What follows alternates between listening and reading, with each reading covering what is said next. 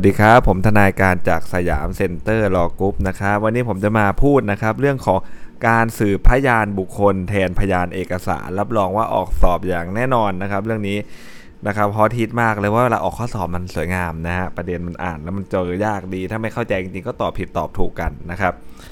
อันแรกก่อนเลยนะที่เราต้องเข้าใจนะคือ hashtag keyword ของคำว่า เมื่อมีกฎหมายบังคับให้ต้องมีพยานเอกสารมาแสดง นี่คือคีย์เลยนะนี่คือหลักเลยของมาตราเนี่ย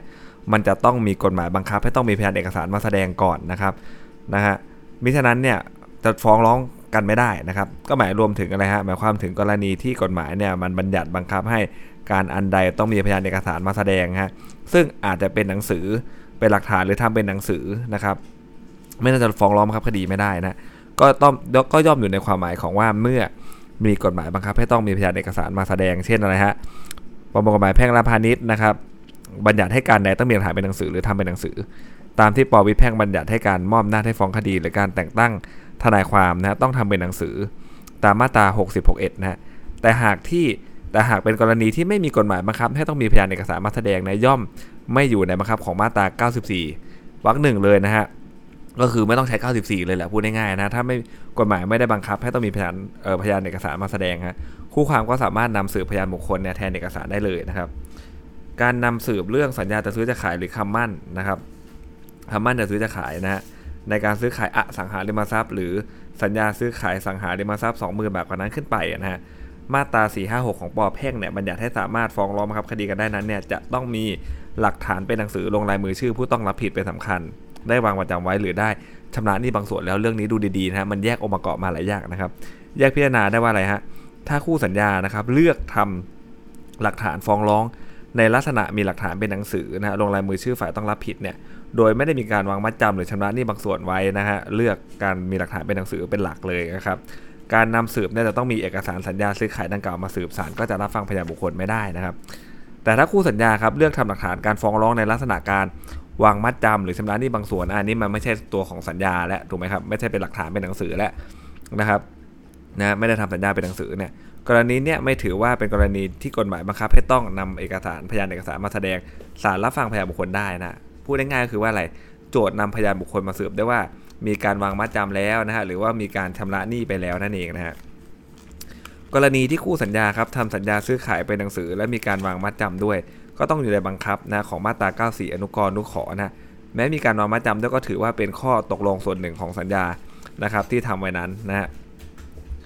ถ้าคู่สัญญาตกลงกันวางมัดจำไปก่อนแล้วนะครับ และมาทำสัญญาซื้อขายกันภายหลังนะถือว่าเป็นอะไรครับ กรณีทำสัญญาซื้อขายโดยวางมัดจำก็จะไม่อยู่ในบังคับของมาตรา94 นะสรุปง่ายๆเลยนะฮะเราก็ต้องดูก่อนเลยว่ามันเป็นมาตรา มันเป็นกรณีที่กฎหมายบังคับให้ต้องมีพยานเอกสารมาแสดงไหม ถ้าไม่มีก็คือไม่อยู่ในมาตรา 94 แหละนะ เอาพยานบุคคลอะไรมาใส่ได้เต็มที่เลยนะครับ การฟ้องบังคับตามสัญญาเช่าอสังหานะกฎหมายบังคับให้ต้องนำพยานเอกสารมา แสดงด้วยนะครับนะเพราะสัญญาเช่าอสังหามันต้องทำเป็นนะตัวของสัญญาถูกไหมฮะการนำสืบพยานบุคคลถึงข้อตกลงที่อยู่นอกเหนือสัญญาเช่าเนี่ยแน่นอนว่าต้องห้ามตามมาตรา 94 นะเพราะว่ามันเป็นเรื่องของที่กฎหมายบอกว่ามันมีความสำคัญ กฎหมายถึงบังคับให้ต้องมีพยานเอกสารมาแสดงใช่ไหมฮะดังนั้นก็ทำสัญญากันแทบตายเอาคนมานะครับเบิกความกลับไปกลับมาหมดเลยนะฮะการฟ้องบังคับตามสัญญาเช่าอสังหานะฮะกฎหมายก็บังคับให้ต้องมีพยานเอกสารมาแสดงนะครับ นะสัญญาเช่าอสังหานะนะการนำสืบของพยานบุคคลนะที่อยู่อะไรครับข้อตกลงที่อยู่นอกเหนือสัญญาเช่าก็ต้องห้าม ตามมาตรา 94 เช่นจำเลยอยู่ดีจะมานำสืบว่าอะไรครับนำสืบว่าสัญญาเช่าอาคารเนี่ยมีข้อตกลงให้โจทย์เนี่ยนะซ่อมเครื่องปรับอากาศด้วย ขับไล่แผงลอยด้วยสัญญามันไม่ได้ระบุไว้ใช่ไหมฮะเป็นการนำสืบเปลี่ยนแปลงแก้ไขเอกสารเนี่ยต้องห้ามตามมาตรา 94 นะฮะหรือสัญญาเช่าระบุว่าเงินจำนวน 3 0 0 0 0 0 บาทเนี่ยเป็นค่าเช่าล่วงหน้านะ โจทย์จะบอกว่าจริง ๆ ไม่ใช่จะเป็นเงินแป๊ะแยะเงินกินเปล่า อันนี้ไม่ได้นะครับ ต้องห้ามตามมาตรา 94 นะครับ งั้นจะไปเซ็นเอกสารกันทำไมล่ะใช่ไหมฮะถ้าเกิดคนมามานำสืบเปลี่ยนแปลงได้ง่าย ๆ ขนาดนั้นนะฮะ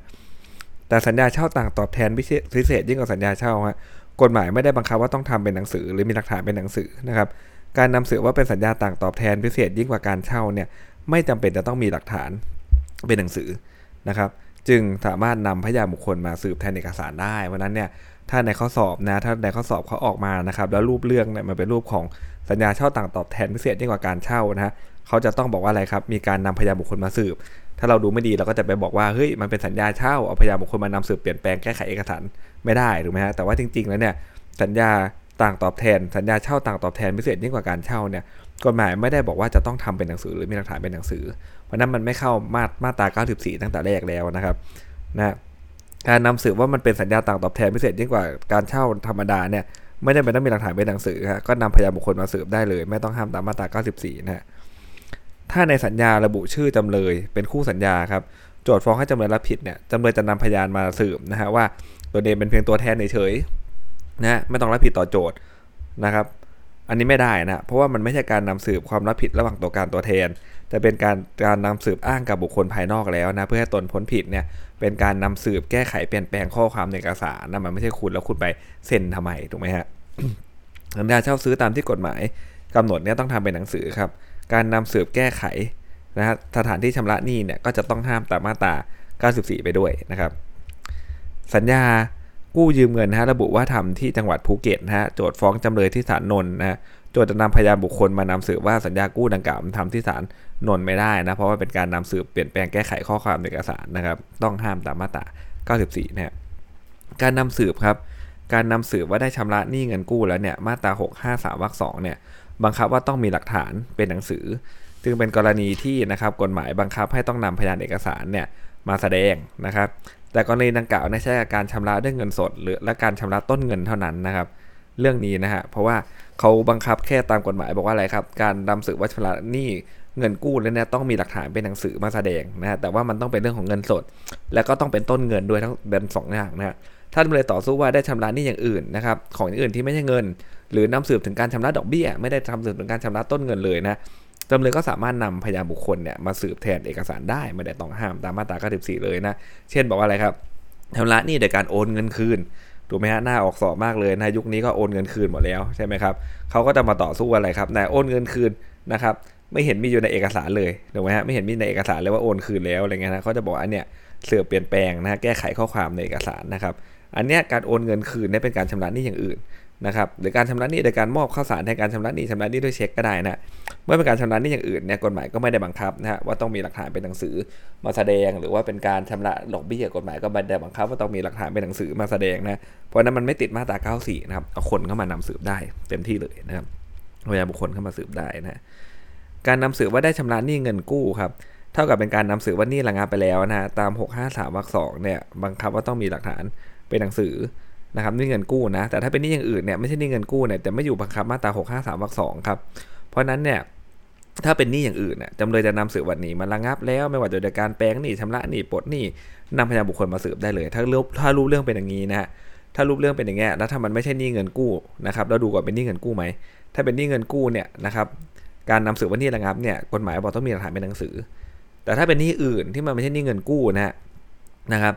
แล้วจะบอกว่านี่ระงับไม่ไหวเป็นการแปลงหนี้หมายชำระหนี้ปลดหนี้เนี่ยนำพยานบุคคลมาสืบได้เลยไม่ต้องห้ามตามมาตรา94 เพราะกฎหมายไม่ได้บังคับให้ต้องมีพยานหลักฐานเป็นหนังสือนะครับ การนำสืบเปลี่ยนแปลงข้อตกลงในสัญญาซื้อขายที่ดินนะต้องห้ามนะตามมาตรา94 เช่น สัญญาซื้อขายระบุว่าขายที่พิพาทเฉพาะส่วนของตนให้แก่โจทย์ชั้นสืบพยานบอกว่าอะไรครับโจทย์บอกความว่าเขาตกลงขายให้ทั้งแปลงอ่าอย่างนี้ไม่ใช่แหละถูกไหมในเอกสารมันแค่บางส่วนเล็กนิดเดียวเองนะฮะ ขึ้นศาลบอกขายทั้งแปลงเลยอย่างเงี้ยเป็นการสืบพยานบุคคลเพิ่มเติมพยานเอกสารต้องห้ามแน่นอนนะถ้าสัญญาที่กฎหมายบังคับว่าจะต้องทำเป็นหนังสือ หรือมีหลักฐานเป็นหนังสือระบุเวลาชำระหนี้ที่เหลือไว้เนี่ยจะนำพยานบุคคลมานำสืบแก้ไขเวลาชำระหนี้ที่เหลือไม่ได้นะครับ ก็จะต้องห้ามตามมาตรา94แต่ถ้าในสัญญาไม่ได้กำหนดเวลาชำระหนี้นะครับ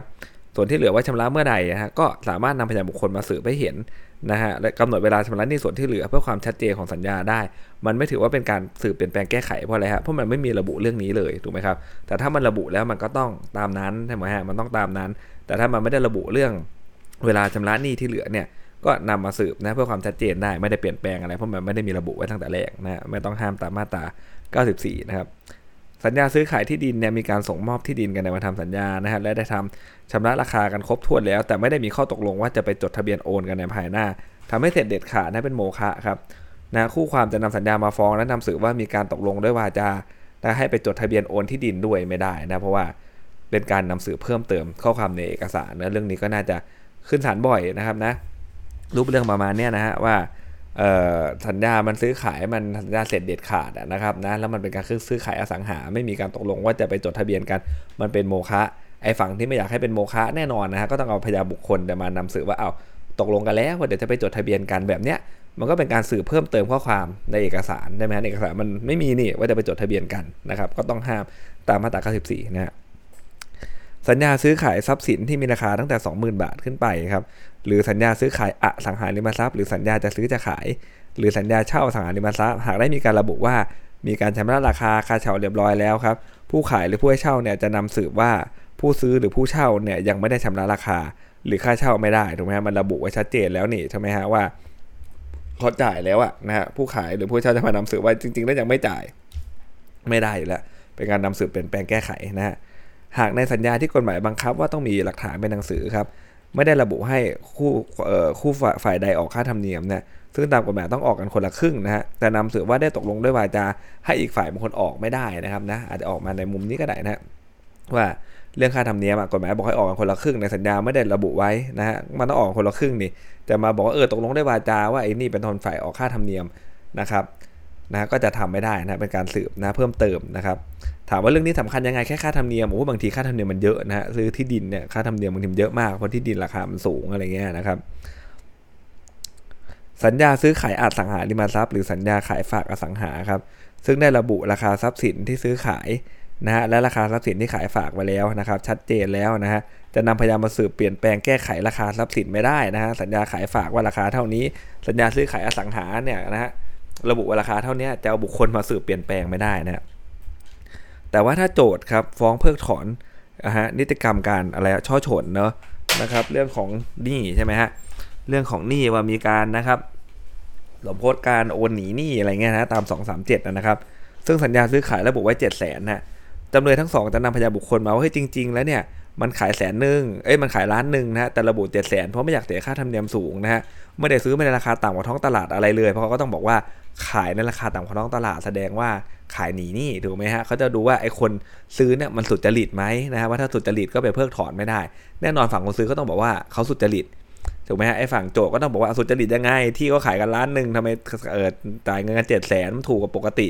นะครับ เขาก็บอกว่าจริงๆมันขายล้านหนึ่งนั่นแหละแต่ขายแต่ว่าเจ็ดแสนเพราะว่าอะไรไม่อยากเสียค่าธรรมเนียมสูงนะแบบเนี้ยนำพยานบุคคลมาสืบได้เพราะอะไรครับนะเพราะอะไรเพราะว่ามันไม่ใช่เป็นการสืบเพื่อบังคับตามสัญญานั้นเลยนะครับไม่ได้นำสืบเพื่อบังคับตามสัญญานั้นเลย แต่เป็นการนำสืบหักล้างข้ออ้างของโจทย์นะฮะไม่ได้สืบเพื่อบังคับตามสัญญาซื้อขายระหว่างจำเลยที่ 1 กับจำเลยที่2นะแต่เป็นการนำสืบเพื่อหักล้างข้ออ้างของโจทย์นะครับ การนำสืบว่าที่ดินเป็นของใครฮะกฎหมายไม่ได้บังคับให้ต้องนำพยานเอกสารมาแสดง เช่น โจทย์ฟ้องขับได้จำเลยจากที่มือเปล่าฮะจำเลยให้การว่าจำเลยมีสิทธิครอบครองนะจำเลยซื้อที่ดินจากโจทย์และให้โจทย์ครอบครองแทนจำเลยนำพยานบุคคลมาสืบได้นะครับไม่ต้องห้ามตามมาตรา 94 ว่าสืบว่าที่ดินเป็นของใครเนี่ยกฎหมายไม่ได้บังคับให้ต้องมีพยานเอกสารมาแสดงนะการนำสืบถึงที่มาแห่งนี้นะฮะไม่ได้เป็นการนำสืบเปลี่ยนแปลงแก้ไขข้อความเอกสารเลยนะแค่นำสืบว่าที่ไปที่มาเป็นยังไงนะฮะ เช่นโจทย์ฟ้องขอบังคับให้จำเลยเนี่ยชำระหนี้เงินก็หกแสนจำเลยบอกว่าวันดังกล่าวเนี่ยจำเลยได้รับเงินจำนวน2องแสนเองนะฮะโจทย์นำพยานมาสืบว่าจำเลยมันได้รับเงินมาตั้งหลายครั้งนะทั้งก่อนทำสัญญาวันทำสัญญาแต่รวมแล้วมันหกแสนบาท มันก็เลยทำสัญญาหกแสนไงถูกไหมฮะจำเลยก็จะมาบอกว่าวันนั้นมีสองแสนถูกไหมฮะสืบว่าสองแสนใครก็เห็นมีกล้องซีซีทีวีด้วยเห็นยื่นให้สองแสนนะ แต่ตัวโจทย์บอกว่าก่อนหน้านั้นมันมีตั้งหลายหนี่ตั้งหลายก้อนแล้วถูกไหมฮะเอามารวมทีเดียวเป็น6กแสนเนี่ยถ้าบอกแค่เป็นการนำสืบถึงที่มาแห่งนี้ครับไม่ใช่เป็นการนำสืบเปลี่ยนแปลงแก้ไขข้อความในเอกสาร ก็จะไม่ต้องห้ามตามมาตรา 94 นั่นเองนะครับต่อไปเป็นการนำสืบพยานบุคคลนะฮะแทนพยานเอกสารเลยตามมาตรา 94 วรรคท้ายนะครับถ้ามีการอ้างว่าต้นฉบับนั้นสูญหาย หรือถูกทำลายโดยเหตุสุดวิสัยครับหรือไม่สามารถนำมาได้โดยประการอื่นนะผู้ความฝ่ายที่ อ้างสามารถนำพยานมาสืบได้นะ เช่นนำพยานบุคคลมาสืบว่าน้ำมันท่วมบ้านเลย ต้นฉบับสัญญากู้มันสูญหายนะแต่ว่ามันต้องสูญหายหรือถูกทำลายโดยเหตุสุดวิสัยนะครับต้องเป็นเหตุสุดวิสัยนะครับ จริง ๆ เอามาไม่ได้จริงๆเนี่ยนะครับมันถึงจะอะไรครับ ถึงจะนำพยานบุคคลมาสืบได้นะเมื่อจำเลยให้การต่อสู้ว่าเอกสารที่โจทย์นำมาฟ้องเป็นเอกสารปลอมนะจำเลยนำพยานบุคคลมาสืบได้ว่าปลอมนะครับแต่อย่างไรก็ตามหากจำเลยให้การต่อสู้ว่าจำเลยชำระหนี้แล้วนะ เมื่อมีการสืบพยานกับนำพยานบุคคลมาสืบว่าเป็นเอกสารปลอมเนี่ยแน่นอนมันไม่ต้องห้ามตามมาตรา 964 นะฮะแต่ว่ามันเป็นการนำสืบนอกเหนือจากคาให้การต้องห้ามไม่ให้รับฟังเป็นพยานหลักฐานตามมาตรา 87 อนุ1นะครับการนำสืบว่าสัญญาซื้อขายระหว่างโจทย์จำเลยเป็นสัญญากู้เงินยืม หรือว่าสัญญาประกันหนี้เนี่ยไม่ใช่สัญญาซื้อขาย แต่เป็นการนำสืบผักล้างว่าสัญญาซื้อขายไม่ถูกต้องนะครับ จึง นำพยานบุคคลมาสืบได้นะถามว่านำพยานบุคคลมาสืบได้ไงเพราะเรื่องเอกสารปลอมเรื่องของหนี้ไม่สมบูรณ์เนี่ยอ่าถ้ามันไม่ให้นำพยานบุคคลมาสืบเลยต้องถือตามเอกสารเลยอย่างเดียวเนี่ย มันก็ปลอมกันหมดถูกไหมฮะพอปลอมเสร็จแล้วปุ๊บบอกเอ้ยไม่ได้นะคุณจะมาถือเปลี่ยนแปลงไม่ได้อ้าวแล้วให้ทำยังไงก็คุณปลอมขึ้นมานี่นะฮะกฎหมายก็เลยบอกเออถ้ามันเป็นเรื่องของการปลอมนี่มันไม่สมบูรณ์เนี่ยมันต้องเอาพยานบุคคลมาสืบได้ว่าจริงๆ แล้วมันไม่สมบูรณ์ยังไงนะก็เป็นข้อยกเว้นขึ้นมานะครับ มันก็สมเหตุสมผลใช่ไหมฮะจำเลยให้การต่อสู้ว่าอะไรครับ นะจำเลยเออการนำสืบว่าอะไรฮะเป็นสัญญาซื้อขายระหว่างโจทก์กับจำเลยนะนะเป็นสัญญากู้ยืมเงินนะครับหรือสัญญาประกันหนี้เป็นสัญญาซื้อขายเป็นการนำสืบว่าสัญญาซื้อขายไม่ถูกต้องนำพยานบุคคลมาสืบได้นะฮะหรือว่าจำเลยให้การต่อสู้ว่านิติกรรมที่โจทย์นำมาฟ้องเนี่ยมันเป็นนิติกรรมอัมพางนะเป็นการนำสืบหักล้างว่านี่ที่โจทย์นำมาฟ้องมันเป็นโมฆะนะเป็นการนำสืบถึงความ ไม่สมบูรณ์ของหนี้ตามมาตรา94วรรคท้ายจำเลยก็จะนำพยานบุคคลมาสืบได้นะ ถ้าออกมาตรา94เขาถามแล้วแน่นอนว่าเอาพยานบุคคลมาสืบเนี่ยมันได้หรือเปล่ามันชอบด้วยกฎหมายไหมนะฮะถ้าเป็นเรื่องนิติกรรมอัมพางนะฮะก็เท่ากับอะไรฮะเขากำลังจะบอกว่าไอ้นี่ที่มันนำมาฟ้องเนี่ยมันเป็นโมฆะมันต้องไปบังคับตามนั้นนิติกรรมที่ที่ถูกอัมพางนะเพราะนั้นเนี่ยพอเป็นโมฆะก็แสดงว่าเป็นการนำสืบถึงความไม่สมบูรณ์ของหนี้ถูกไหมฮะนะก็สามารถนำพยานบุคคลมาสืบได้นะครับ จำเลยนำพยานบุคคลนะมาสืบว่าสัญญาหรือหนี้เนี่ยเกิดจากการแสดงเจตนาโดยสำคัญผิดในสาระสำคัญแห่งนิติกรรม หรือเป็นเจตนาลวงสมรู้กับอีกฝ่ายถ้าตกเป็นโมฆะเหล่านี้เป็นการนำสืบถึงความไม่สมบูรณ์ของหนี้ทั้งนั้นเลยนะแถวมาตรา156 105 156 157เนี่ยนะครับจะเป็นนะครับนะจะเป็นความไม่สมบูรณ์ของหนี้หมดเลย เอาพยานบุคคลมาสืบได้นะครับถูกขู่ถูกอะไรก็ว่าไปนะจำเลยนำสืบว่าจำเลยเนี่ยไม่ได้รับเงินตามสัญญากู้นะ การกู้ยืมเงินเป็นการยืมใช้สิ้นเปลืองนะจะบริบูรณ์ต่อเมื่อส่งมอบเงินที่กู้นะตามมาตรา 650วรรคสองครับการได้รับเงินตามสัญญากู้หรือไม่ก็เป็นความสมบูรณ์ของหนี้นะเพราะนั้นถ้าเขาสู้ว่าอะไรครับเขายังไม่ได้รับเงินตามสัญญากู้เลยเนี่ยจำเลยย่อมนำพยานบุคคลมาสืบสืบได้นะนะครับว่ายังไม่ได้รับเงินที่กู้เพราะเป็นการนำสืบถึงความสมบูรณ์ของหนี้นะและแม้และแม้ในสัญญากู้จะระบุชัดเจนว่าอะไรครับ ว่าผู้กู้ได้รับเงินไปครบถ้วนแล้วเนี่ยผู้กู้ก็จะ